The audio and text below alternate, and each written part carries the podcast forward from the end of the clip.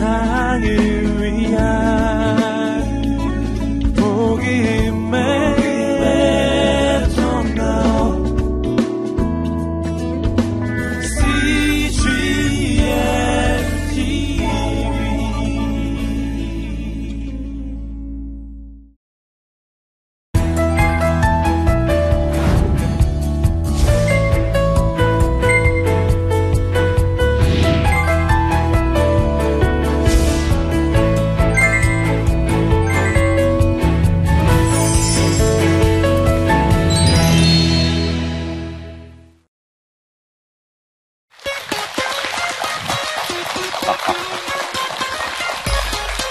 안녕하세요.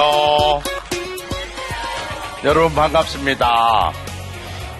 저는 조소환 마케팅 그룹의 회장 조소환입니다. 그리고 대한민국에서 가장 큰 헤드헌터 프로매치 코리아의 회장 조소환입니다. 반갑습니다.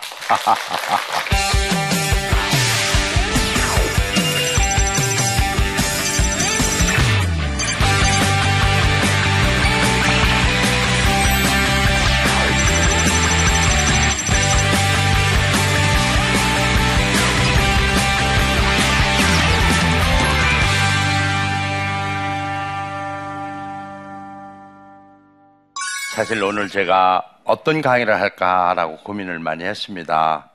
그런데 우리가 살면서 가장 중요한 게 뭘까를 생각해 봤습니다. 그런데 이 세상 살면서 가장 중요한 것은 스스로 동기유발시키는 것이다 라고 생각을 했습니다. 그래서 오늘 강의 제목이 셀프 모티베이터가 되라. 스스로 동기를 유발하라 이런 얘기죠. 사실 이렇게 올라올 때 멀쩡하게 올라와서 이 강사가 멀쩡한 사람 같이 보입니다만은 사실은 저는 오른손이 없습니다. 이 오른손이 의수예요. 몰랐죠? 암소리 안고 강의만 하고 내려가면 몰라요. 그런데 우리 어머니가 애를 몇 명 낳냐면 10명을 낳습니다. 그런데 10명 중에 다섯 번째로 태어났어요. 그러니까 저마다 학교를 보낼 수가 없었어요. 돈이 없으니까요. 제 고향이 충청남도 청양 칠갑산입니다. 그러니까 이 돈 안 드는 대로 학교를 보내기 시작했는데 저는 귀골이 장대하고 목소리가 크다고 군대를 보냈어요. 그래서 군 장교가 됐습니다. 그런데 얼마 안 있어가지고 부대 내에서 수리탄 폭발 사고가 나요. 그 수리탄을 집어서 소대장은 제가 멀리 던지려고 했는데 이게 손을 빠져나가지 않고 여기서 터져버렸어요. 그날 그 즉석에서 손 이만큼이 잘려져 나가 버렸습니다. 그리고 철물을 쓰고 있었고 파이바를 쓰고 있었는데 철물을 뚫고 파이바를 뚫고 파편이 큰 것만 24개가 나왔어요. 큰 것만 24개 나왔는데 작은 건 다 어떻게 했냐 그러니까 그냥 덮어놨다고 그러더라고요. 그래서 한 20년간 머릿속에서 파편이 기어 나오는 파편이 지독하더라고요. 근데 제가 딱 손이 다치고 나서 병원에서 이렇게 눈 떠보니까 정말 큰일 났다. 답이 없다. 어떻게 이 세상을 먹고 산단 말이냐. 걱정이 이만저만이 아니었습니다. 그런데 저는 그때 이런 생각을 했어요. 수리탄이 1초만 늦게 올렸어도 내 몸은 산산조각이 났을 텐데 완전히 올린 상태에서 수리탄을 터지게 해주신 하나님께 감사를 했습니다. 절체절명의 위기 속에서 정말 저는 살아났음에 감사했고 그러면서 무엇을 먹고 살아야 될까? 어떻게 살아야 될까? 이 전략을 짜기 시작합니다. 그런데 손이 없으니까 입으로 먹고 살겠다라고 생각을 했어요.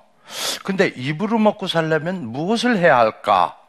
라고 생각한 것이, 야, 영어를 잘하면 좋겠다. 그러면 영문과 교수를 하고 책 하나만 딱뜰수 있으면 그리고 강의를 하면 되지 않겠냐 이런 생각을 해서 영문과를 가기로 결심합니다. 그리고 이쪽에 닝겔 꽂고 이쪽은 붕대를 뚫뚫 가면 이렇게 된 상태에서 펜으로 글씨 연습이 시작 들어갑니다. 왼손으로 오른손잡이였던 제가 왼손으로 글씨 쓰려니까 잘 안 써져요. 삐뚤빼뚤빼뚤. 개미가 잉크 묻혀가지고 지나간 것처럼 삐뚤빼뚤빼뚤 가는 거예요. 그래도 희망은 있다. 써진다는 사실이다. 그래가지고 열심히 글씨 연습을 합니다. 그리고 제가 영문과를 가겠다고 마음을 먹어서 영어 공부를 하는데 신비한 일이 생깁니다. 영어 긴 문장을 세 번 정도 읽으면 영어가 다 외워지는 거예요. 어, 이상하다. 내가 이렇게 머리가 좋은 사람이 아니었는데 갑자기 머리가 좋아졌어. 이게 웬일일까? 나는 이불을 먹고 살아야 되고 이불을 먹고 살려면 영어를 해야 된다고 생각했기 때문에 저는 몰입을 했고 집중을 한 거야. 잡념이 없는 거야. A 아니면 B 선택하지 뭐 이게 아니야. 오로지 이거 아니면 난 죽음이다라는 생각 때문에 몰입하고 집중한 결과 그것이 다 긴 문장이 외워졌던 거예요. 그때 하나 깨닫습니다. 아하, 사람은 재능이 없어서 실패하는 게 아니다. 목표가 없어서 실패한다. 뚜렷한 목표를 세웠을 때는 이러한 엄청난 우리의 잠재 능력이 발휘된다는 사실을 저는 어린 나이에 깨닫습니다. 그리고 경희대학교 영문과에 2학년으로 편입학을 합니다. 그리고 정말 공부를 열심히 한다고 했습니다만은 제가 혼자 생활할 수가 없잖아요. 그래서 결혼을 강행합니다. 그때 제가 초등학교 1학년 때 만난 정말 공부를 너무너무 잘하는 예쁜 아이를 마음에 초등학교 1학년 때부터 두기 시작했었어요. 근데 그 마음이 고등학교 갈 때까지 변하지 않았어요. 그리고 사관학교로 소위 인관할 때까지도 변하지 않았습니다. 그래서 이 사람한테 제가 결혼을 하자고 얘기합니다. 근데 이 사람이 뭐라고 그러냐면 병원 때부터 저를 와가지고 제가 너무너무 보고 싶어 했는데 병원에서도 와가지고 저를 간호해주고 이랬거든요. 근데 막상 결혼한다 그러니까 장인어른이 엄청나게 반대하는 거예요. 무슨 소리냐? 두 손 가진 사람이 이렇게 많은데 왜 하필 한 손 가진 사람한테 결혼하냐? 더군다나 꿈도 없고 희망도 없고 미래도 없고 더군다나 직업도 군인이었는데 이런 놈한테 왜 가냐? 어, 아버지로서는 당연하죠. 음, 그 딸이 얼마나 고생할 생각하니까 끔찍해요. 그러니까 아버지 입장에서는 그렇잖아요. 저도 딸 낳아서 이제 결혼할 나이가 됐는데 얘를 손 없는 사람한테 시집 보낸다고 생각하면 저도 목숨 걸고 반대입니다. 조성한 아바타한테 간다고 해도 전 반대일 거예요. 근데 그 아버지 어떻게 했겠어요? 저는 그 아버지 심정을 잘 압니다. 그래서 나중에 아버지가 너 내 딸로 남을래? 저는 아내가 될래? 둘 중 하나 결정하거나 저를 택해서 나왔어요. 제 어찌 어영부영 살겠습니까? 제 어찌 대충 일을 할까요? 저는 인생의 목표가 이 사람이었습니다. 이 사람을 행복하게 해주자. 그리고 이 사람을 위해서 내가 목숨이 붙어 있는 한 난 반드시 되게 한다. 이런 각오에 각오를 하죠. 뚜렷한 목표 설정이 된 겁니다. 목표 설정이 되니까 흔들림이 없죠. 흔들림이 없다 보니까 정진할 수밖에. 그리고 몰입하고 집중할 수밖에. 그런데 문제가 생겼어. 대학교 2학년 때 결혼하자마자 애가 덜커덕 생겼어. 아, 우리 먹고 살 것도 없는데 애까지 큰일 났어. 낳는데 너무너무 예쁘고 착하고 귀여운 거예요. 그래갖고 저는 1년 뒤에 애를 또 납니다. 시어머니 닮았나 봐. 애 낳는 뭐, 이, 이, 이 파워가 있는 것 같아. 둘로 이제 끝내고 저는 유학의 꿈은 사라지고 이제 취직을 하려고 하는데 문제는 여기서부터야. 취직이 안 되는 거야. 어, 이상하다. 국가 경제 우대해주고 가점해준다는데 왜 취직이 안 되지? 라고 그랬는데 그건 그냥 하는 소리고 안 받는 거예요. 아, 이게 느껴지니까 무서워요. 아, 그동안 난 행복했다. 왜? 나는 다 이뤄도 이 사람만 있으면 돼. 라는 생각 때문에 행복했는데 이거 사회로 나가려고 그러니까 이건 살벌하게까지 할 정도로 이 장애인에 대한 이 편견이 심해. 그때 깨달은 게, 아, 큰일 났다. 이거 손톱처럼 손이 자라나는 것도 아니고 생기는 것도 아닐 텐데, 이거 평생 내가 이 사이의 오만과 편견 속에서 살아남을 수 있을까를 생각합니다. 그러나 저는 스스로 동기유발 시킵니다. 셀프 모티베이터가 되죠. 서하나, 용기를 잃지 말거라. 뜻 있는 곳에 길이 있다. 네가 구하라. 주실 것이다. 두드려라. 열릴 것이다. 우리가 선을 행하되 낙심하지 말지니 포기하지 아니하면 때가 이름에 거두리라. 성경 말씀이죠. 갈라디아서 6장 9절. 말 그대로입니다. 전 강연 끝입니다. 요게 결론입니다. 우리가 선을 향하되 낙심하지 말지니 포기하지 아니하면 때가 이름에 거두리라. 이 성경 말씀대로 세상은 이루어진다는 것을 저는 몸소 체험을 합니다. 그리고 저는 영문과 졸업하고 힘들게 애경에 취직을 합니다. 애경에서도 손 다쳤다니까 면접 중단하고 대장 통보시켰어요. 저는 전철에서 뛰어내릴까 하는 생각을 했습니다. 너무 속상하고 너무 괴로워서. 그래서 어떡할까 하다가 하다가 마음을 바꿉니다. 무슨 소리야? 내 애기와 내 사랑하는 사람 어찌하고 이렇게 우악스러운 생각을 한단 말이냐라고 해서 저는 다시 면접 장소로 뛰어 들어갑니다. 그리고 얘기를 하죠. 난 오른손 이름과 동시에 어영부영 살 자격을 잃은 사람이요. 난 어쩔 수 없이 열심히 할 수밖에 없어. 라고. 그러자 그 용기를 높이 샀던, 다시 들어와서 그런 얘기를 하는 용기를 높이 샀던 애경그룹의 오너 장영신 회장님은 저를 합격시킵니다. 그래서 저는 애경에서 승승장구를 합니다. 왜? 일 열심히 하니까. 일단 합격되면 일 열심히 하는 사람이 예쁘지, 손이 한 개고 두 개고 이런 건 세지를 않아요. 손이 세 개면 어떡할 거야? 두 개면 어떡할 거야? 일 열심히 하는 사람이 이쁘고 성과를 내는 사람이 예쁜 거죠. 일 열심히 하니까 자동 성과를 냈고 여러분이 많이 알다시피 샴푸 아린스가 하나로 하나로 샴푸. 이거 제가 한 겁니다. 대박. 그뿐이 아니고 수없이 많은 화장품에 세제 이런 것들이 성공하면서 저는 최연소 별을 답니다. 군대에서는 별이 장군이라고 표현하지만 사회에서는 별을 이사라고 표현을 하죠. 그러면서 저는 몸값이 천정부지로 올라갑니다.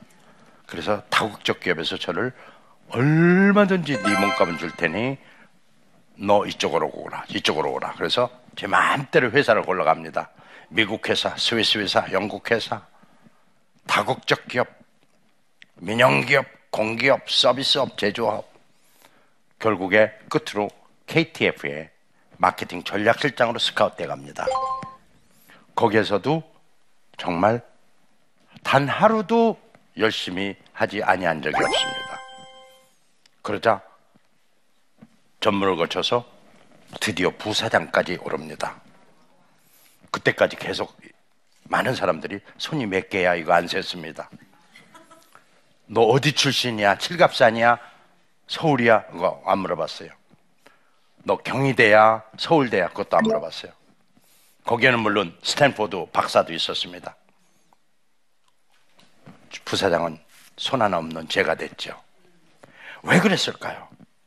끊임없이 저를 동기유발시키고 낮에는 일하고 밤에는 공부하고 낮에는 일하고 밤에는 공부하고 틈만 있으면 책 읽고 틈만 있으면 최고 경자과정 가고 주경야독을 했죠.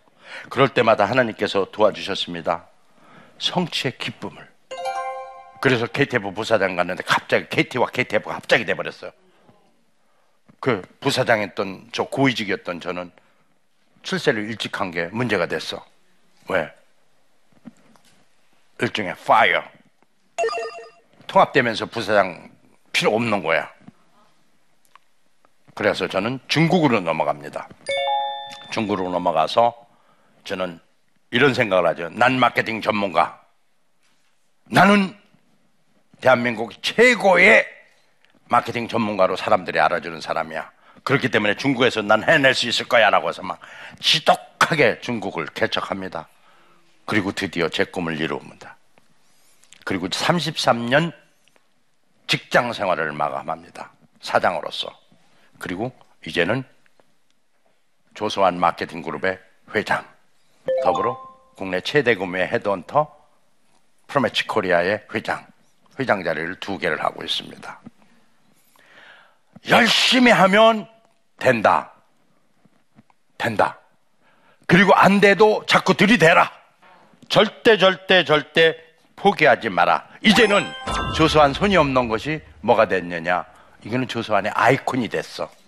이렇게 깔봤을지 모르지만 요새는 저를 깔본 사람 아무도 없어. 오히려 아이콘이야. 오, 그분 손 없지. 그렇지만 손 없는 걸 기억하는 것보다는 마케팅 전문가로 이렇게 기억을 하더라는 거죠. 오늘도 뭐 상무님을 만났는데 아, 뭐 차장이 회장님을 아세요. 어떻게 해요? 뭐 마케팅의 전설이라고 얘기를 하시던데요. 그래서 많은 텔레비전에서 마케팅에 살아있는 전설로 소개되고 이제는 각 방송사에서 저를 캐스팅하려고 애를 쓰고 이런 사람이 된 거예요. 저도 몰랐죠. 그래서 또 한 번 기도합니다. 하나님 감사합니다. 제가 하나님 열심히 산다고 해서 이렇게 하나님께서 굽이굽이 살펴주심을 저는 감사합니다. 은혜입니다. 그래서 눈 뜨자마자 감사합니다. 은혜입니다라고 저는 살아가고 있습니다. 엄청난 고난과 시련에 우리는 부딪습니다만은 제가 말씀드리고 싶은 것은 스스로 동기부발 시켜서 절대 절대 포기하지 마라.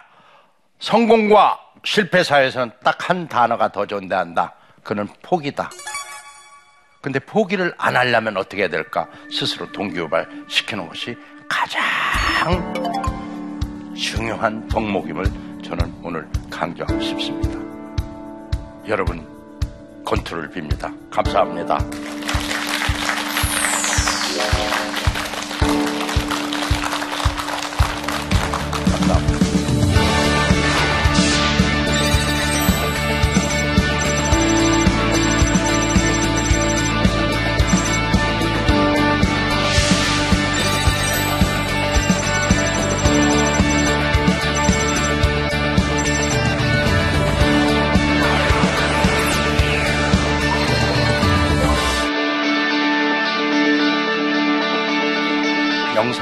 질문해 오신 분이 계세요. 그래서 영상을 같이 보고 질문에 답할 수 있도록 하겠습니다. 안녕하세요. 어, 망원동에 사는 김하경입니다. 목표를 정하고 계획을 세우는데 어, 일주일을 넘기지 못하고 항상 실패해요. 그래서 어, 계획을 정하고 목표를 세우는 거에 회의감이 드는데 어떻게 해야 하죠? 네. 아주 중요한 질문입니다. 저도 그랬습니다. 목표를 세우고 또 희지부지, 또 세우고 희지부지. 근데요, 제가 오랜 세월 동안 그 경험하고 체험한 바에 의하면 목표가 얼토당토 안 하면 잘 안 돼요. 현실적이고 달성 가능한 목표를 세워야 돼요. 그리고 무엇보다도 강한 게 의지입니다. 그렇다면 진짜 목표를 세웠는가? 뭘 하겠다는 목표를 세웠는가? 이게 중요한데, 뚜렷한 목표였느냐? 이걸 먼저 물어봐야 돼요. 근데 목표가 사실은 내가 정해놨다 그러는데 내가 뭘 정했지를 잘 모르는 사람이 대부분입니다. 어, 진짜로. 목표를 설정했다고 하는데 목표를 설정하지 않았어요. 그리고 목표 설정한 것처럼 하고 안 된다고 얘기를 해요. 근데 실제로 정말 중요한 것은 목표를 달성 가능한 목표를 정말 확고부동하게 세우는 게 우선이다 이거예요. 그 다음에는 뭐냐? 강한 실천력을 가지고 옮기는 거지요. 됩니다. 목표를 달성하기 위해서 가장 중요한 건 뭘까요? 저는 의지라고 봅니다. 강인한 목표를 달성하겠다는 의지만 있으면 저는 된다고 봅니다. 절대 포기하지 마십시오. 자, 영상 하나 더 보겠습니다. 질문 영상이 하나 더 있거든요. 그리고 답변 드리도록 하겠습니다. 저는 불광동에 사는 11년차 직장인입니다. 어렸을 때만 해도 어, 일을 할 때 아주 사소한 일에도 정성을 다하고 열정적으로 일을 했었는데 지금 10년 차가 되다 보니까 어, 매너리즘에도 자주 빠지는 것 같고 또 동기부여가 되지 않아서 일을 할 때 쉽게 지치는 것 같아요. 그런 모습이 직장 동료들한테나 후배들한테 본이 되지 않는 것 같아서 마음이 아픕니다. 어떻게 하면 제가 다시 동기부여를 얻고 이 일을 최선을 다해서 열정적으로 일할 수 있을까요? 아주 중요한 질문입니다. 제가 볼 때 어떻게 보면 가장 중요한 질문일 수 있어요. 사람이기 때문에 지칠 수 있고, 사람이기 때문에 좀 쉬고 싶고, 이렇거든요. 그런데 제가 방법을 제시한다면, 피할 수 없으면 즐겨라 라고 얘기하고 싶습니다. 어차피 그 일을 해야 된다면 내가 매너리즘에 빠져서 일하거나 불평불만 하면서 일하거나 아니면 즐거운 마음으로 행복한 마음으로 기쁜 마음으로 일하거나 시간은 똑같다는 거죠. 그럼 기왕할 거 기쁜 마음으로 즐거운 마음으로 행복하게 즐겨라 이거죠. 아, 즐길 게 있어야 즐기지요. 그래도 즐겨라. 어차피 피할 수 없지 않냐. 아, 그거예요. 그렇다면 즐기는 방법은 뭘까요? 라는 것이 질문이 다시 나온다면 즐기는 방법은 내가 나를 사랑하라 우선. 내가 이 일을 하고 있는 나 얼마나 소중한 일을 하고 있는가. 그리고 이 일을 함으로써 많은 사람들이 혜택을 보고 있다는 사실에 난 보람을 느낀다. 조금 어려운 용어로 마인드 컨트롤 해 나가라. 난 날 사랑해. 그리고 나로 인해서 많은 사람들이 선한 영향력을 받아.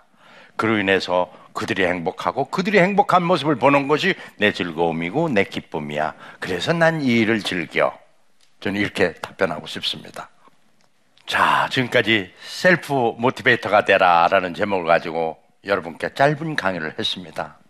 모쪼록 이 강의가 정말 자신감 없는 분한테 자신감을 그리고 불행하다고 느끼는 사람한테 아하 저런 사람도 있었네라고 다시 한번 행복감을 느낄 수 있고 그리고 내 하는 일에 아 여기서 최선을 다하면 나도 일인자가 될 수 있다 한 손 없는 사람도 그렇게 됐는데 라고 힐링이 되는 이런 시간을 가졌기를 예수님으로 기도합니다.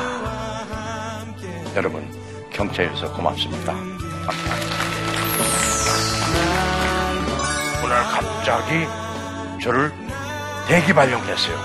나가라는 얘기인데, 나가면은 이 젊은 나이에 무엇을 어떻게 할까? 중국으로 넘어가자라고 결심합니다.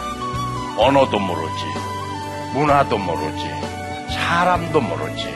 그때 하나 깨닫고 온 게 있습니다.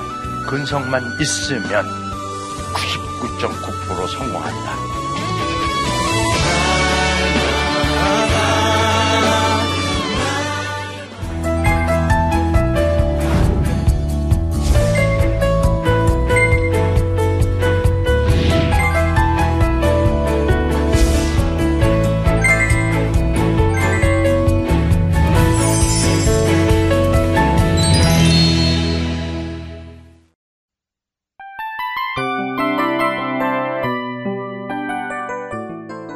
이 프로그램은 청취자 여러분의 소중한 후원으로 제작됩니다.